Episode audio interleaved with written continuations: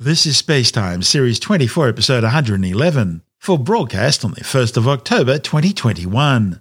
Coming up on Spacetime, have scientists detected dark energy? A launch abort for Black Sky's new sounding rocket, and Southern Launch confirms Thai Space's Hapith 1 rocket is damaged beyond repair. All that and more coming up on Spacetime. Welcome to Space Time with Stuart Gary.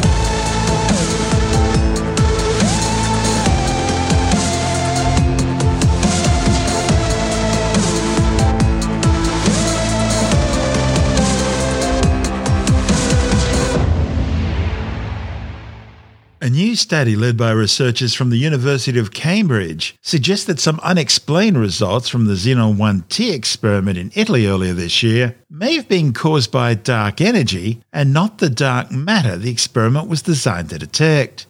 The authors constructed a physical model to help explain the results, which may have originated from dark energy particles produced in a region of the Sun with a strong magnetic field, although future experiments would be required to confirm this explanation. The study, reported in the journal Physical Review D, could be an important step towards the detection of dark energy. Everything our eyes can see in the skies and in our everyday world, from ants to blue whales and cars to castles, make up less than 5% of the universe. All the rest is dark, meaning unknown. About 27% of this is referred to as dark matter, an invisible material which can only be detected through its gravitational influence holding galaxies and the cosmic web together. The remaining 68% is dark energy, which causes the universe to expand at an ever accelerating rate. Large scale experiments like Xenon 1T have been designed to directly detect dark matter particles by searching for signs of these particles when they collide with ordinary matter. But dark energy would be even more elusive than this. To detect dark energy, scientists generally look for gravitational interactions, the way gravity pulls objects around. On the very largest scales, the gravitational effect of dark energy is repulsive, pulling things away from each other and making the universe's rate of expansion accelerate. The Xenon 1T detector is located deep beneath a mountain at the Gran Sasso National Laboratory in Italy. The detector is filled with some 3.2 tons of ultra pure liquefied xenon, which serves as a target for particle interactions. When a particle crosses the target, it knocks off free electrons and generates photons from the xenon atom. Most of these interactions occur from particles that are known to exist. Therefore, scientists need to carefully estimate the number of background events in the Xenon 1T experiment. But about a year ago, when data from Xenon 1T was compared to known backgrounds, a surprising excess of 53 events over the expected 232 events was observed. And this raises an exciting question. Where is this excess coming from? Now, it must be pointed out these sort of excesses are often nothing more than flukes, just statistical anomalies. But once in a while, they can also lead to some fundamental new discoveries. Now, the signature was very similar to what could result from a tiny residual amount of tritium. That's an isotope of hydrogen containing a proton and two neutrons. And you'd only need a few tritium atoms for every 10 to the 25 xenon atoms to explain the excess. But it could also be a sign of something more exciting, such as the existence of a new hypothetical particle being produced by the Sun, a particle which has been dubbed a solar axion. Axions are hypothetical particles which, if they exist, would preserve a time reversal symmetry of the nuclear force, and the Sun could be a strong source of them. Now, while these solar axions are not dark matter candidates, their detection would mark the first observation of a well motivated but never detected class of new particles. And that would have a huge impact on science's understanding of fundamental physics as well as astrophysical phenomena. More importantly, axions produced in the early universe could well be a source of dark matter. However, exciting as all this sounds, the axion explanation really doesn't stand up to observations, since the amount of axions that would be required to explain the Xenon 1T signal would drastically alter the evolution of stars much more massive than the Sun, and that's simply in conflict with what we observe around us. Another possibility is that this could be an indication of a previously unknown property of neutrinos. Neutrinos are the most common particles in the universe, and they're extremely weakly interactive. In fact, there are trillions of them passing through your body right now, completely unhindered. It could be that the magnetic moment of neutrinos is larger than its value in the standard model of particle physics, and that would be a strong hint that there's some other new physics out there that would be needed to explain it. All in all, scientists are far from understanding what dark energy could be. But most physical models for dark energy would lead to the existence of a so called fifth force in nature, a sort of vacuum energy working opposite to gravity. The existing four forces in nature are the electromagnetic force, the strong and weak nuclear forces, and gravity. Although, even with gravity, we're not sure, it may just be an effect rather than a force. The thing is, we know that Einstein's theory of gravity works extremely well in the local universe. Therefore, any fifth force associated with dark energy is unwanted and must be hidden or screened when it comes to small scales, and would therefore only be operating on the very largest scales where Einstein's theory of gravity fails to explain the acceleration of the universe, at least not without a cosmological constant. To hide the fifth force, many models of dark energy are equipped with the so called screening mechanism, which dynamically hides this fifth force. The authors of this new study constructed a physical model which used a type of screening mechanism known as chameleon screening in order to show that dark energy produced in the sun's strong magnetic fields really could explain the xenon 1T excess. They propose that this chameleon screening shuts down the production of dark energy particles in very dense objects, therefore avoiding the problems faced by solar axions and it would also allow scientists to decouple what happens in the local very dense universe from what's happening on the very largest scales, where density is extremely low.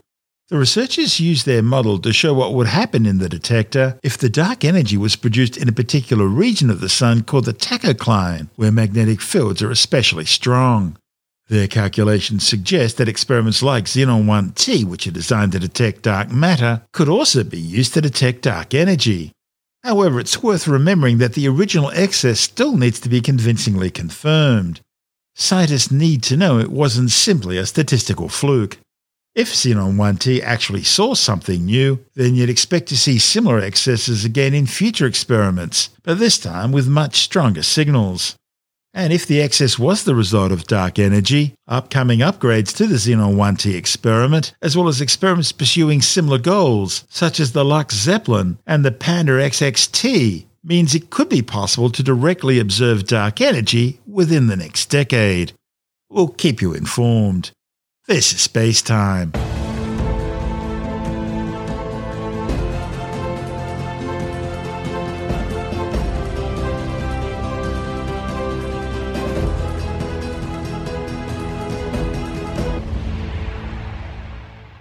The maiden flight of Black Sky Aerospace's new sounding rocket has had to be aborted due to technical issues. The test flight from the company's launch facility near Goondiwindi on the New South Wales Queensland border had already been delayed once due to strong winds.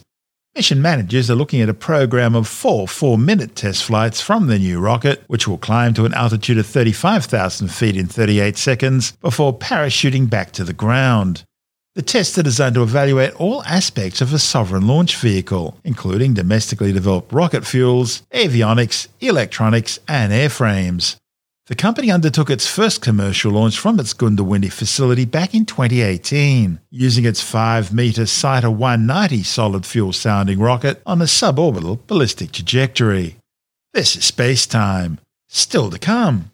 Southern Launch confirms Thai Space's Hapith 1 rocket damaged beyond repair and Jonathan Nally from Australian Sky and Telescope magazine tells us about some easy ways to begin backyard astronomy. All that and more still to come on Space Time.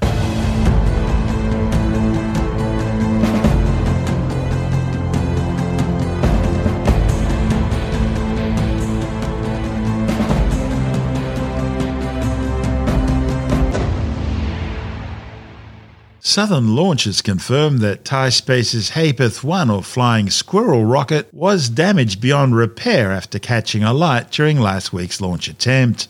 The company says it won't continue with any further launch attempts of this vehicle. An internal electrical fault in the rocket has been blamed for the failure. It was the third attempt to launch the rocket. The first was halted by high altitude winds, and a second launch attempt was scrubbed 30 minutes before liftoff after one of the launch sequence systems failed to come online. The flight was designed to test both the new rocket's hybrid fuel system and the environmental impact caused by vibration and noise from rocket flights from Southern Launch's new Whalers Way Orbital Launch Complex on the Eyre Peninsula south of Port Lincoln. Southern Launch has two more rocket launches planned before the end of the year. This is Space Time. Still to come, Jonathan Nally explains how we don't need expensive telescopes to begin sky watching, and later in the science report, a new study warns that sea level rise is likely to be far greater than predicted. All that and more still to come on Space Time.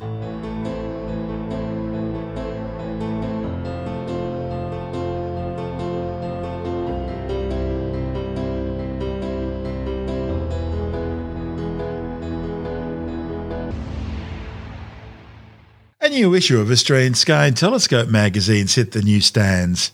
This month's issue looks at easy ways to begin backyard astronomy, which could set you or your kids on course to become citizen scientists.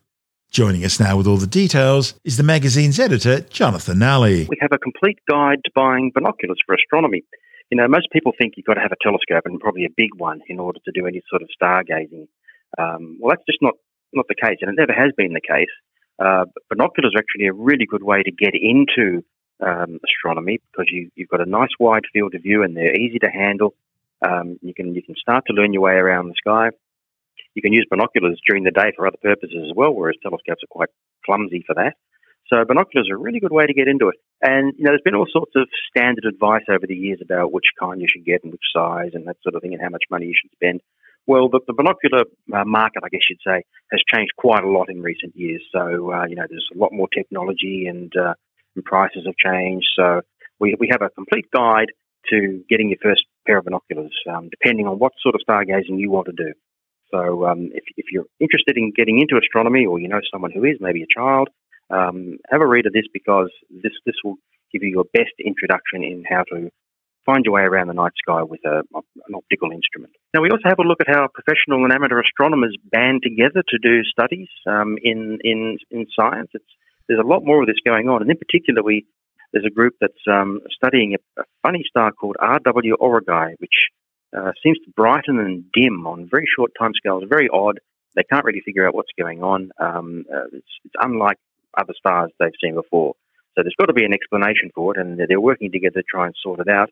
Um, so what is causing it? We don't really know yet. Maybe they've discovered some new kind of mm. stellar behaviour that they haven't seen before. Are, are very common. There are lots of them around, but the reasons why they're pulsating are often very different. It can be two stars orbiting each other and one is dimming out the light from the other. Or it can be the star itself has got unusual properties inside it with uh, different gases welling up at different times through the plasma. With Betelgeuse recently, we found a huge dust cloud that was that was causing it to dim. Yeah, something the dust cloud got in the way exactly. Yeah. So it was a uh, dust cloud most, caused by the by Betelgeuse itself. It had a big puff of gas released, and then as the gas went further and further from the star, it cooled and became dust, which is what gas does when it's away from the star.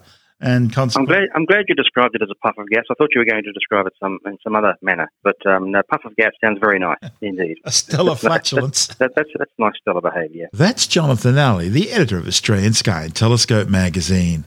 And don't forget, if you're having trouble getting your copy of Australian Sky and Telescope magazine from your usual retailer because of the current lockdown and travel restrictions, you can always get a print or digital subscription and have the magazine delivered directly to your letterbox or inbox. Subscribing's easy. Just go to skyandtelescope.com.au. That's skyandtelescope.com.au, and you'll never be left in the dark again. This is Space Time.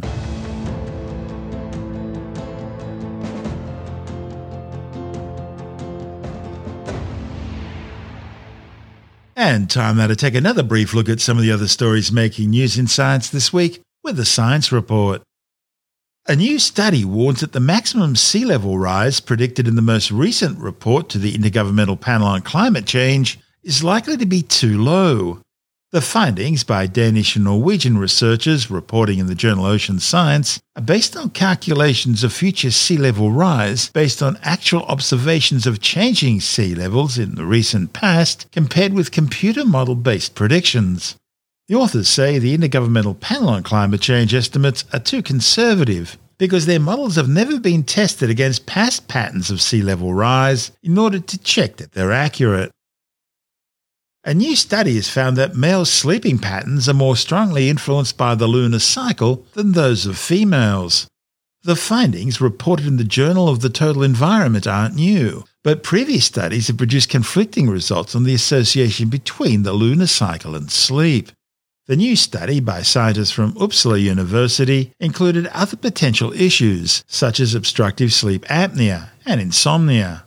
The new study looked at sleep recordings from 492 women and 360 men, finding that men whose sleep was recorded during nights in the moon's waxing phase exhibited lower sleep efficiency and increased time awake after sleep onset compared to men whose sleep was measured during times of the waning moon.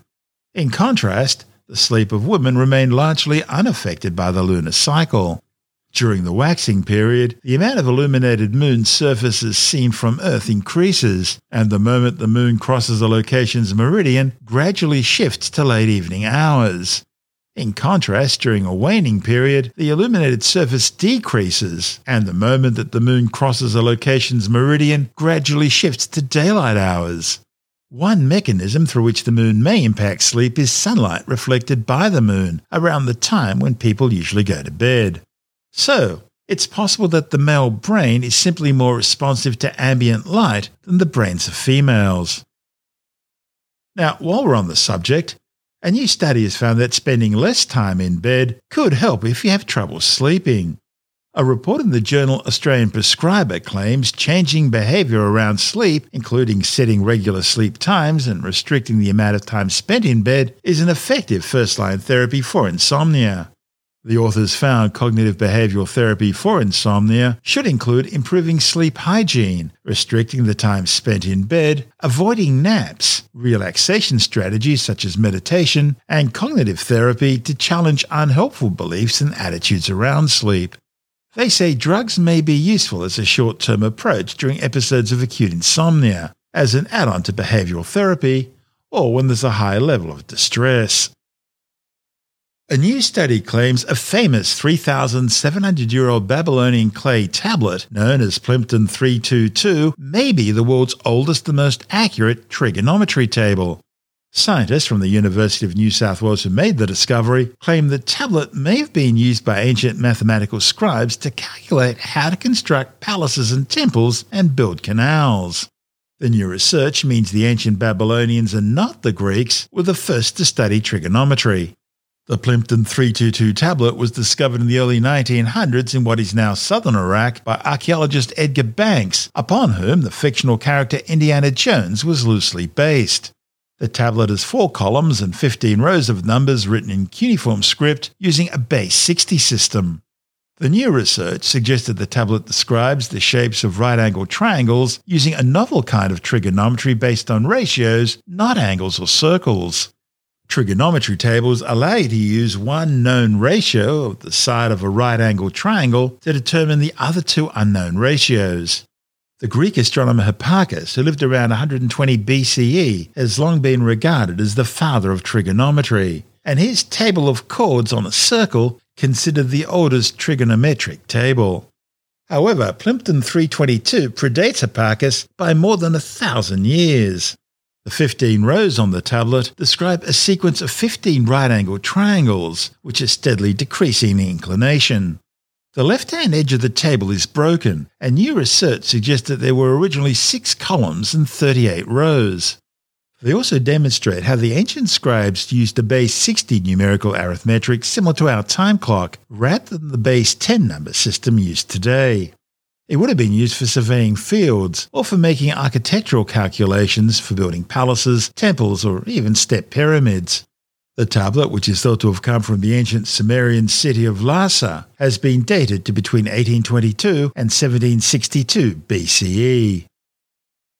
Well, be it Facebook, Instagram, or whatever social media you're on, chances are you've noticed the growing phenomena of the social influencer. People who've built up a massive following, usually because they're hot and have developed a massive lifestyle others can only dream of.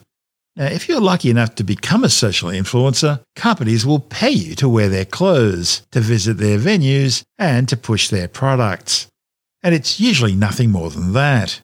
But as Tim Mendham from Australian Skeptics points out, there are a growing number of social influencers who promote dangerous products, things that can really hurt you. Okay, there are influencers everywhere. Okay, the influencers being people who um, talk about their lives and their interests on uh, social media, on Facebook or wherever, Instagram, wherever they want to be and they talk about everything from what they had for dinner. They go to a restaurant and say, look, this is a nice meal I had at this particular restaurant. Or they take up a certain product and say, I've used this product. And they influence because they have a lot of followers. And people who say, oh, that's interesting, I might do that too. Most of these, the influencers are young women, frankly, not all, but there's a lot of young women out there. And we have commented on them, one of them in Australia, we actually won our Bent Spoon Award because of spreading medical information and about how certain cures work. And this is what Gwyneth Paltrow is offering, of course, as well with her products but these are people online who are suggesting you try this this recipe, this mixture of uh, organic products, whatever, and it will cure your disease. And some of these diseases they're talking about are serious diseases. A lot of these influencers are also selling their own products, of course, and uh, those products themselves might be pretty chunky or dangerous or fatal. And uh, unfortunately, there's a lot of people out there who believe them. You get an attractive influencer who's got a good manner. They might be a celebrity in their own right, and their face is everywhere A as social media chef. works. a failed chef, but there were um, teas, everything from the, you know, the tea, the drink, anything from that up to serums and things that are touted as cure-alls and all that sort of stuff. And some of them are harmless. I would suggest very few of them actually do what they're supposed to do, but some of them are harmless and some of them are not. Some of them have quasi-pharmaceuticals, if you like, and some of them are fatal. So there's a lot of this stuff in Malaysia, especially. This is proving a big issue. Malaysia's version of our Therapeutic Goods Administration, which is the National Pharmaceutical Regulatory Agency, has listed 171 health and beauty products that it had found contained banned ingredients, including mercury, and a particular treatment for acne, and another one for leukemia medication that has side effects from skin irritation and hair loss to birth defects in unborn children. This is stuff being promoted by these influencers online, and they're trying to stop it, but of course the trouble is uh, you really got to throw a few people in jail, I think, for the mess to sink in. But this is because of social media, because of freedom of speech on social media. But if you're selling shonky products, you're selling dangerous products, and you're not a qualified person to even comment on it, apart from being a celebrity and online, it's the sort of stuff that really should be clamped down on. But it's an ongoing thing, and the influencers make money out of this stuff, and some of them can make a quite a good living out of their influence and the number of followers they have and the amount of stuff they sell. So influence is not just about I had a nice meal at a restaurant. It's about selling products and making money out of people's um, potential misfortunes. And that's what's happening in Malaysia. It happens here. It happens around the world. That's Tim Mendham from Australian Skeptics.